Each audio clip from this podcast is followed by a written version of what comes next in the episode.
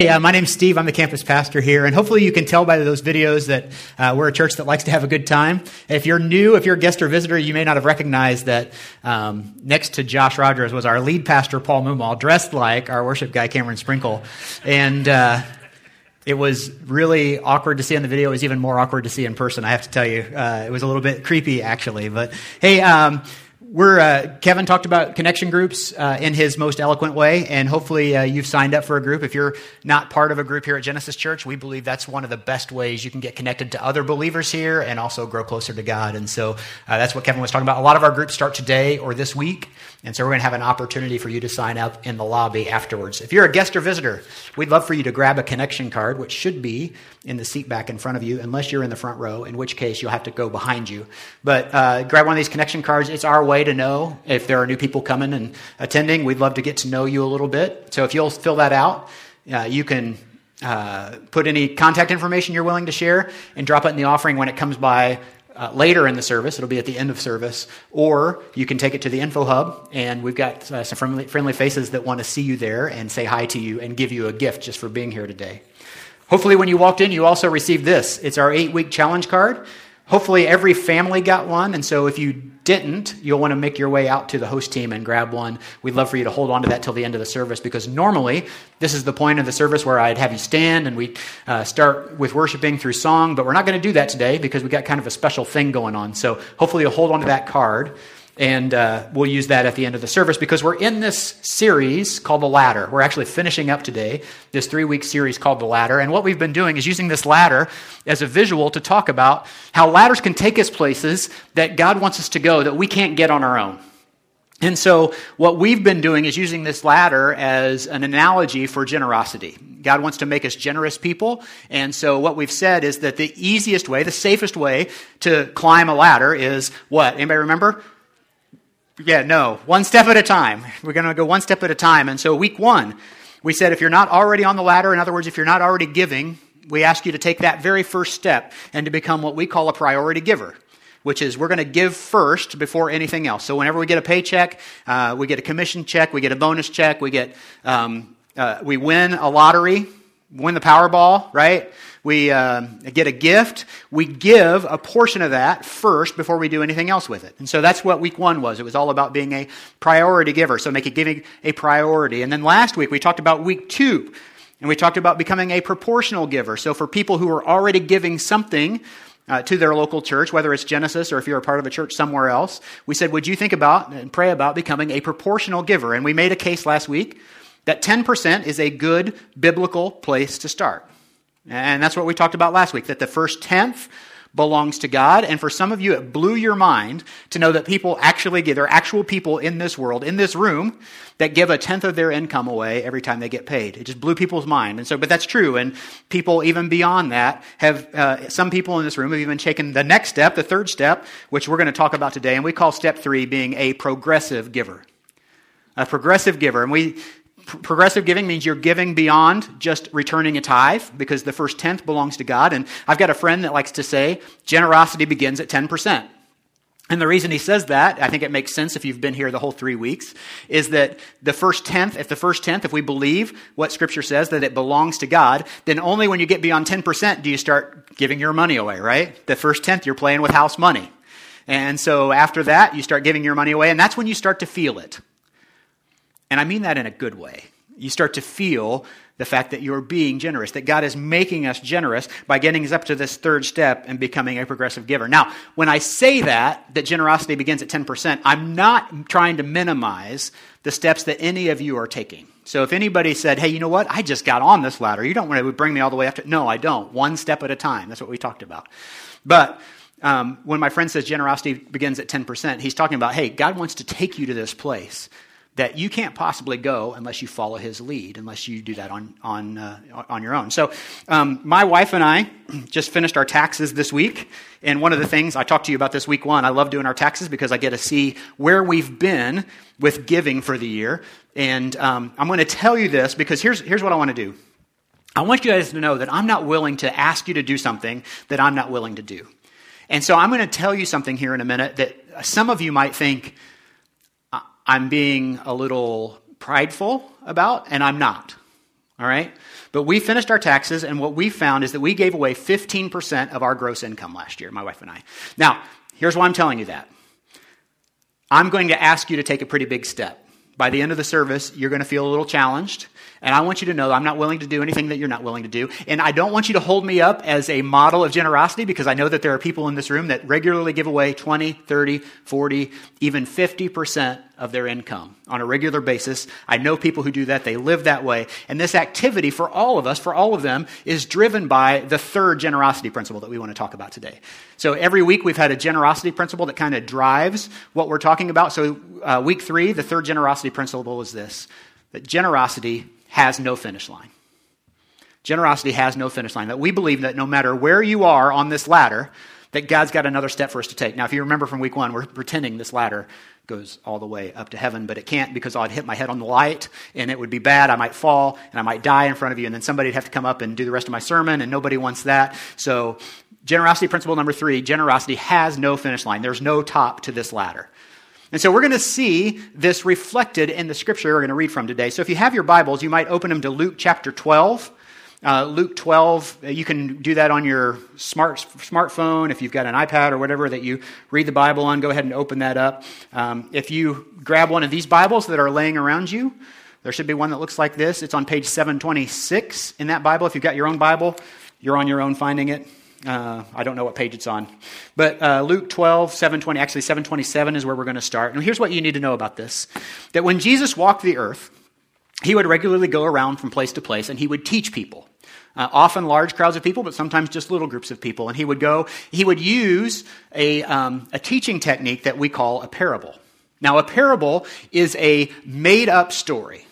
All right, it's a story about a people who probably don't exist. They're probably made up, but he would use it. It's a simple story, and it usually has some kind of moral, some kind of a, a, a meaning that goes beyond that story itself. It's a, a, a normal story told to illustrate some moral principle or a spiritual lesson. I've heard it said that a parable is an earthly story with a heavenly meaning. And so that's how Jesus taught. He would often take something in the culture, and then he would uh, apply God's word to it, and that would show you, like, here's how God's word applies to our culture today. And so that's what Jesus is going to do here. He's going to tell this parable. On this one occasion, Jesus was talking about the dangers of greed and possessions. And he said this, Luke twelve sixteen is where we'll start, Luke twelve sixteen. And he told them this parable. The ground of a certain rich man yielded an abundant harvest. Now, if Jesus told this parable today about this rich man who got an abundant harvest, uh, the media would be all over this guy. He would be one of the one percent, all right? He would be a symbol of excess. He's be talked about on all the radio call-in shows. Here it is. It's a great example of the rich getting richer. There is this man. He's already got a lot of things. He has this abundant harvest. We would hate him, all right? His crops yield abundantly. He has what we call a bumper crop. But what we see is this man has a problem. And it's a problem that stems right from this. And we'll see that in verse seventeen. He thought to himself, what shall I do? I have no place to store my crops. And everybody says, oh, poor baby. He's got so much stuff. He doesn't have a place to put it all. Can anybody relate to that? We got so much stuff. I just don't have a place to put it all. I'm going to have to do something about it. That last passage right there is what we call a first world problem. You remember that? We talked about this last time we preached this uh, from this uh, scripture. We talked about first world problems. And uh, it's a problem that you only understand if you live in a first world kind of civilized society, right? And so we have these problems. And uh, this week, I just asked on my Facebook page, how many of you have a first world problem that you love? And I love the answers I got. You guys are so much more clever than the internet itself. And so the problem's like this. Like the Starbucks a mile from my house doesn't have a drive-through. And so if I want to get my coffee, I have to drive three miles to the next one, or I have to get out of my car and go in to get my coffee, right? Oh, that's a first world problem right there, isn't it? How about this? Uh, there's not enough hot water in my house to fill up my giant bathtub. That's a first world problem right there, right? I love somebody said when the little clip on the gas pump doesn't work. You've already started pumping the gas, and so now you're stuck. You got to stand there and hold the gas pump until your car's full. That's a first world problem, right? My kids are so bored because none of their electronics are charged. You know, they got multiple devices. Um, they got all kinds of things to play with, but they don't have anything to do because they're all on the charger. How about this? I love this one. This is so Hamilton County. There are two, there are twenty-two restaurants within a half a mile of my house, but nothing sounds good for lunch. This happens to me all the time, right? It's a first world problem. Or this is my favorite one, I think. The automatic start on my S U V shuts off after fifteen minutes, but I don't have to leave for work for twenty-five minutes. That's a first world problem, right? You've got a car sitting in your driveway that you can start basically by thinking about it, you know, and in fifteen minutes it's going to shut off and you're going to have to start it again, or else it's not going to be a perfect seventy-one degrees when you drive to work every day, right? Well, this man, this made-up farmer, right? Remember, he's made up. This made-up farmer has a storage problem. He doesn't have enough room, so he comes up with this solution, verse eighteen. Then he said, here's what I'll do. I will tear down my barns and build bigger ones, and there I will store my surplus grain. And I'll say to myself, you have plenty of grain laid up for many years. Take it easy, eat, take life easy, eat, drink, and be merry. That is great advice, right? Build bigger barns so that you've got a place to store it all. Any financial planner worth their salt today would tell you the same thing. It would sound something like this. Hey, don't keep so much money in your checking account. Right? You need to open a savings account. You need to have a retirement account. You need to plan for your future. Get a mutual fund. Get an I R A. Get a Roth I R A. Get a four oh one k. Start contributing to your retirement plan. Save up for your kids' college. Start putting money away so that sometime in the future you won't have to worry about it. And don't get me wrong. There's wisdom in saving. There is great wit. The Bible speaks a lot about saving and the importance. And man, as a parent, if my kids would just latch onto this, right? Wouldn't that be parents? Wouldn't we love it if our kids would start thinking about the future and start saving for the future? We would be so proud of them, right? And that's probably what this crowd listening to Jesus is thinking too. He's telling this story. Most of the people around him would have assumed that this man was wealthy because he was being blessed. This part of the Jewish culture is that if God, you're following God, you're trusting God, that he's going to bless you financially and that he's going to bless you with all this stuff. And so if somebody has a lot of stuff, they probably assume that he's got a lot of stuff because God is blessing him and he's following God. And so, um, but, and, and listen, Jesus isn't against saving. All right, as far as I can tell, he's not against mutual funds and four oh one k's, and he's not against wealth. We talked about that week one. That's not the point of the parable. Instead, what he's going to do in the next couple verses, he's going to talk about the danger of greed and the consuming desire for possession. See, the problem that we're going to see with this man, this made-up man, all right, is not his wealth, but Jesus is concerned that his wealth has become his primary focus, right? That God is not the center of his life. God is not the priority. For this rich man, his primary passion wasn't following Jesus, wasn't following God, okay, but it was following his money. It was what was going to happen to his treasure. Remember, Jesus said at one point, where your treasure is, there your heart will be also. He sees that in this man. And so Jesus is trying to make, he's going to make a very, very strong point that if your life is all about saving and accumulating and growing rich, if that's your primary purpose, then you've missed the point. All right? But some of the people listening probably didn't get that. And for them, Jesus is about to drop a bomb.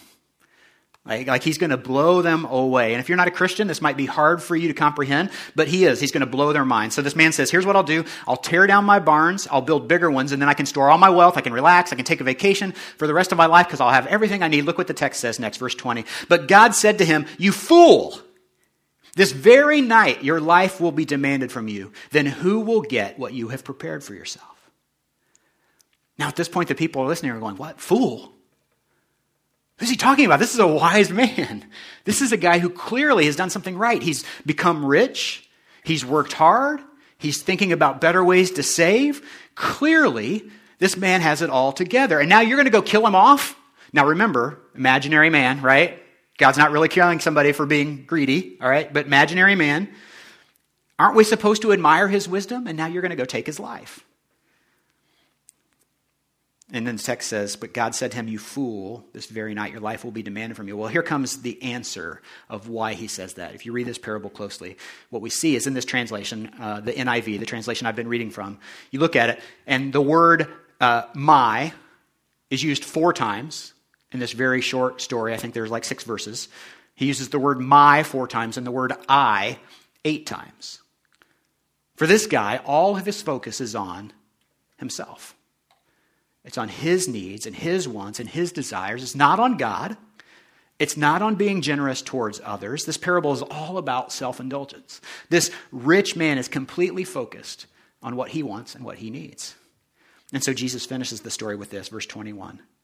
This is how it will be for whoever stores up things for themselves but is not rich toward God. See, more than how much we make or how much we save or how much we spend or even more than how much we give, what Jesus is concerned about is our hearts and how we feel toward God and how we feel towards other people. And he knows that money is a gauge of that. Our money is like a readout on your dashboard that tells you how your heart is doing, right? And so all of us can look at people around us and we can see people that we think have too much, can't we? I was driving home from Chicago yesterday and this guy blew past me in a Bentley convertible. I'm like, is that really necessary? You know, we see the houses that have guard houses as big as the place that our family lives, right? And we go, that guy's got too much. In fact, the easiest thing for any of us to do is to point to someone else who has excess, right? But that's not what God's concerned about. Instead, he wants us to become generous. He wants to work in our hearts to become generous. In his book, Excessive Generosity, Jim Shinabarger says that generosity is when you freely give, expecting nothing in return. Now, I don't know much about Mister Shinabarger. I haven't read his book. I have seen his TED Talk. Um, I don't even know that he's a Christian. But I think this beautifully captures the point of the story that Jesus told in this case, that, that he wants us to become generous people, willing to give without expecting anything in return.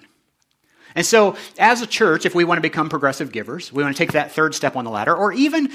Not that, even if we just want to be generous people. I mean, don't we all want our friends, our family to look at us and say that they're a generous person?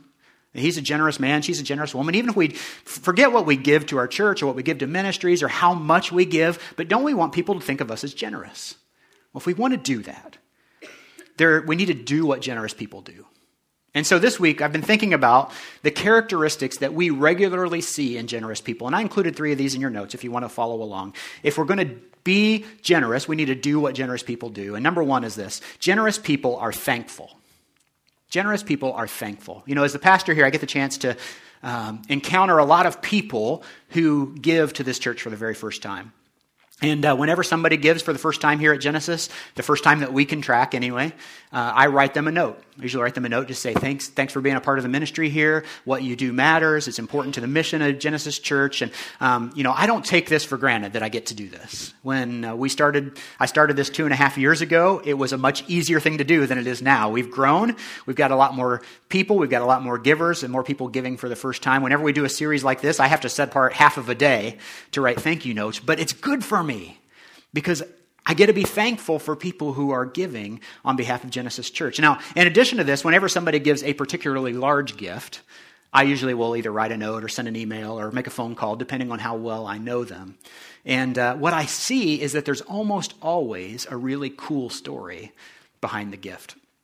Um, that, that, that like God blessed them in some way, and they felt directed uh, to give a gift because they're so thankful for the way he's worked in their lives. Now, what I never hear when I call somebody who's given a big gift is something like, you know what, we just had so much money sitting around the house, we had to get rid of it, and so I wanted to give it to somebody, so why not you? It's never that. It's never, well, I could have put more money in my retirement account, but there's so much money in my retirement account now, I just don't know what I'm going to do with it all, so I just thought I'd give some to the church. It's never like that. It's always, you know what, God is blessing me in this area of my life. God is so good to me, and I'm so thankful for what this church means for me and my family and, and for my friends. Uh, just a couple weeks ago, I was talking to a guy. He gave a um, gave five thousand dollars at the year, end of the year, five thousand dollars gift. I called him up, said, hey, thanks so much uh, for that gift. And you know what he said? He said, you know what, it's all God's anyway. It's not my money.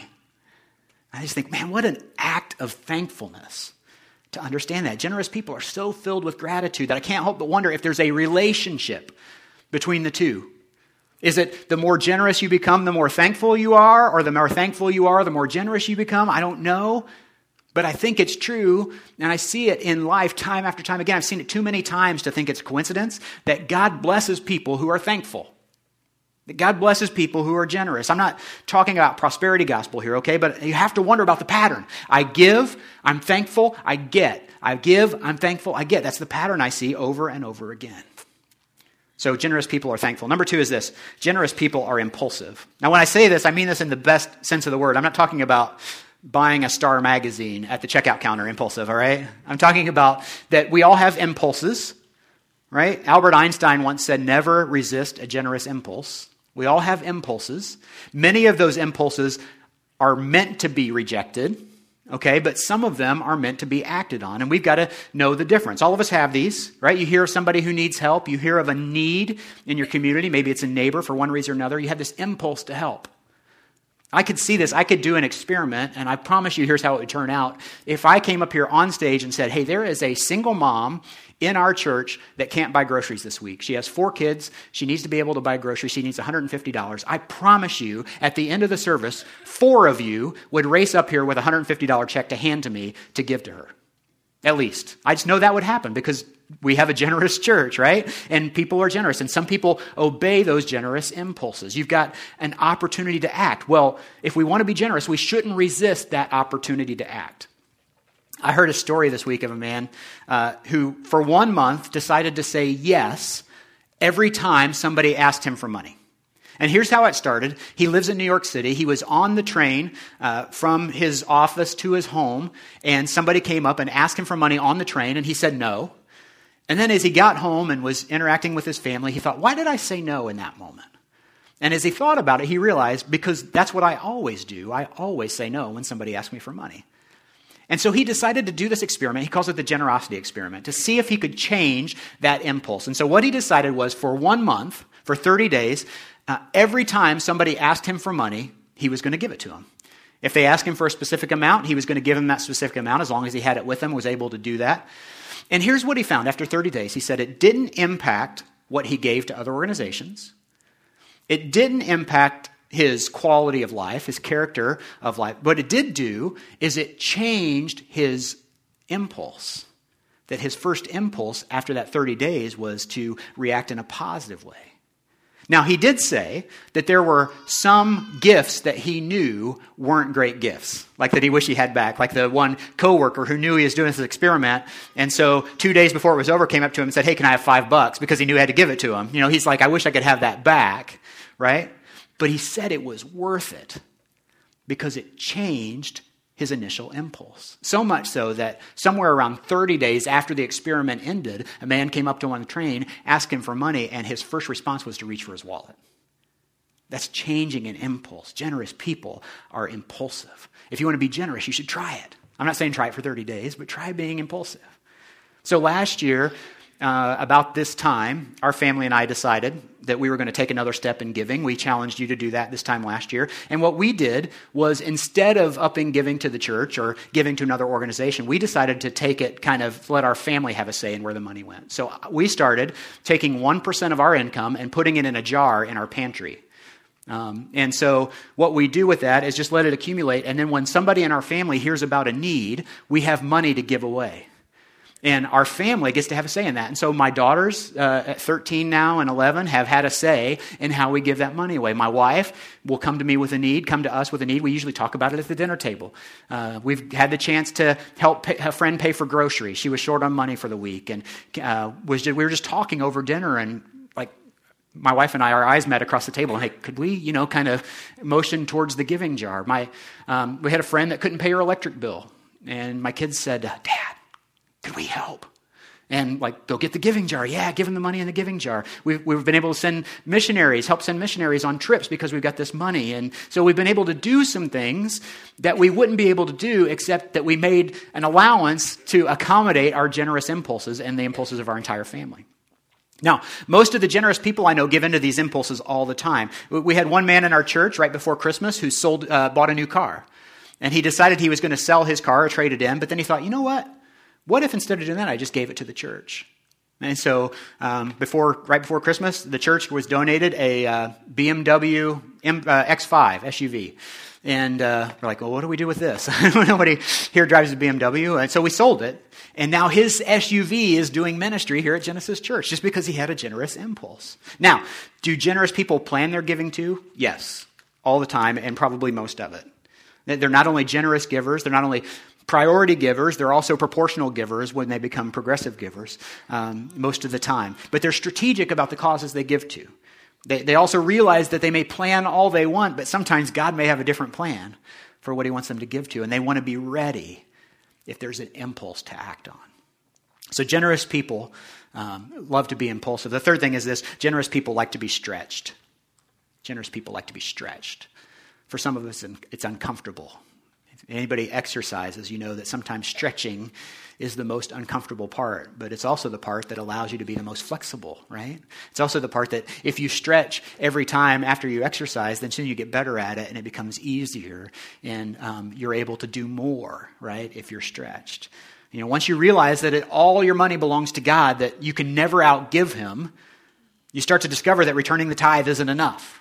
You know, last week we talked about this passage from the book of Malachi, Malachi three ten, where God says, bring the whole tithe into the storehouse and see if I don't throw open the floodgates of heaven and pour out so much blessing that you won't have a place to put it all. So for some people, when they do that and God proves that he's faithful, ge- their generosity becomes addictive and they can't stop at just ten percent. And so they might give over and above to things that are happening around here at Genesis. But the giving extends usually beyond Genesis to other ministries and other causes, other opportunities, both locally and around the world, that have an eternal impact too. You know, generosity has no finish line, right? That's our principle that we're working off of. And so we've talked about different goals in this series and uh, different ways that you can take that next step on the ladder. And our goal was to challenge each and every person in this room, no matter where you are on your journey up the ladder, to have the next step to take. And so uh, if you're a priority giver, we talked about that two weeks ago, to become a priority giver. If you're a, a proportional giver, we talked about that last week. If you want to be a progressive giver, maybe you already are. Um, there's a couple challenges for you. There's a couple ways you could do that this week. Um, first is this. Would you increase your giving to Genesis Church by one percent in twenty fifteen? Would you consider increasing the amount of money you give to your local church of one per, by one percent of your income? Take, take a step. Now, what does that mean? It's pretty simple. Giving uh, ten percent, if you've been giving ten percent, if you've been tithing, maybe you've been doing that for a couple years, maybe five years, ten years, fifteen years. Maybe it's getting a little comfortable for you. Um, maybe it's time to take that step and do something a little more uncomfortable, giving another one percent. Maybe you've given fifteen percent or twenty percent to the point where it's becoming a little comfortable. Maybe as a way of asking God to stretch you, you need to add one percent more to that. The second way to do it is if you're already tithing, if you're already returning that tithe, um, you're already giving as a proportional giver or more, would you consider giving to another ministry outside the walls of Genesis Church? If you don't know where to give, I'd love to recommend some of our ministry partners. We have them uh, here locally, uh, nationally, internationally, all over the world. Uh, Nehemiah Vision Ministries in Haiti. We've got a couple people here today that are taking a trip next week that are going to go to Haiti with Nehemiah Vision Ministries. We have two trips a year. It's an incredible ministry. They do great work. God is doing incredible things in this village of Chambrun, Haiti, and around there through the church, through the school, through the things happening at Nehemiah Vision Ministries. By the way, we're going to pray for our Haiti team right after this service, and so if you've got a couple minutes, just come up here to the front um, after the service is over. I know they love your prayers for that. If you can't, um, pray for them next week while they're gone. They leave on Saturday. Uh, the fourteenth, is that right? Saturday the fourteenth, they'll be gone for a week, but they're going to have an incredible impact down there. They're, God's going to do some amazing things, and your financial gifts help make that happen. How about um, Shepherd Community Center down on the east side of Indianapolis? Great partner of ours. Uh, just next week, we're going to start talking about one thing that we're doing with them. We're starting a hunger initiative called On Behalf of the Hungry. Shepherd Community is a big part of that. They do great work with the inner city youth in Indianapolis, an incredible uh, ministry. They'd love to have your financial support. How about somebody like Food for Souls? We uh, saw, we kind of highlighted them at Christmas time. They're the homeless outreach that works on the streets of downtown Indianapolis. They're based in Fishers. Uh, we do a lot of um, time. We did some gift support for them, but we haven't supported them financially. Maybe that's something that, that God's calling you to do. Now, what's God? Where's God working in your heart? You know, our outreach strategy is always not to start something new, but let's join God where he's already at work. Generous people know you can't ever outgive God. And so maybe that's here at Genesis Church. Maybe it's somewhere else. How about um, Movement Church in Northern Kentucky? Our former student pastor, Josh Tandy, started a church down there a couple years ago, and we've been supporting them financially. Some of our staff have been supporting. Some of you have been supporting them financially. Maybe if you want to give an extra one percent, maybe that's where it should go, to Movement Church. Uh, all those partners, I think you can find them on our website. But where's God working in your heart? As I've tried to emphasize during the series, um, I'm not willing to do, have you do anything that I'm not willing to do, okay? And so um, one of the things that when we knew we'd be talking about money, I, I don't like talking about giving for two reasons. One, because I know most of you don't like talking about it either, and so it's a challenge for me. But two, because God always stretches me whenever we talk about money. I know that this is coming. And so we, my wife, Benita, and I, we started praying uh, before this series even started. Hey, what are we going to do? You know, we're going to challenge everybody to take a step on the ladder. What are we going to do? What's it going to mean for us? And I, I shared over the last couple of weeks, if you were here, you know that uh, we started tithing quite a few years ago, right at ten percent. We stayed at ten percent for a long time, but over the years, God blessed us and stretched us, and we've been taking, be able to take a few more steps up to the ladder to the point where I just told you earlier in the service that we're at fifteen percent last year. fifteen percent of our gross income we give away. And not all of it goes to Genesis, but most of it does. And so we've been praying, you know, what is it going to mean? And so I asked my wife just a couple weeks ago, I said, hey, could we increase our giving to Genesis by another one percent of income this year? Is that possible? And she looked at me and she said, no way, we can't do that. That's a joke. My wife is far more generous than I am. She's one of the most generous people I know. And uh, we've decided that we're going to raise our level of giving to Genesis Church by one percent of our income again. And we realize that because gen- generosity has no finish line.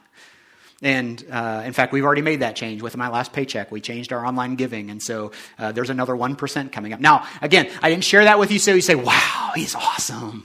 I, I didn't share that because I'm not a model of generosity. In fact, if you knew how much I sometimes covet money and possessions, you would have somebody else up here teaching this message.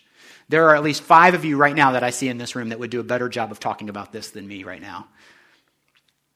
But I am someone who's tried to listen to and follow God's plan for my financial life. I'm, I'm someone who, whenever he speaks to me, I try to listen and obey, and that has made all the difference in my life and even in my financial life. You know, our family is financially secure today, not because I'm a genius, not because I've made great financial decisions, but because we have followed God's plan for our financial life. Maybe you hear that today and you think, you know, I want that. That's what I want. I want to take these steps on the ladder. What do I do next? How can I do that? Well, in just a minute, we're going to give everybody the opportunity to, to do that, to take that next step. And so hopefully you did get one of these as a family. You got the eight-week challenge card. I want you to know that this is not, a, there's no obligation to do this. You don't have to do this.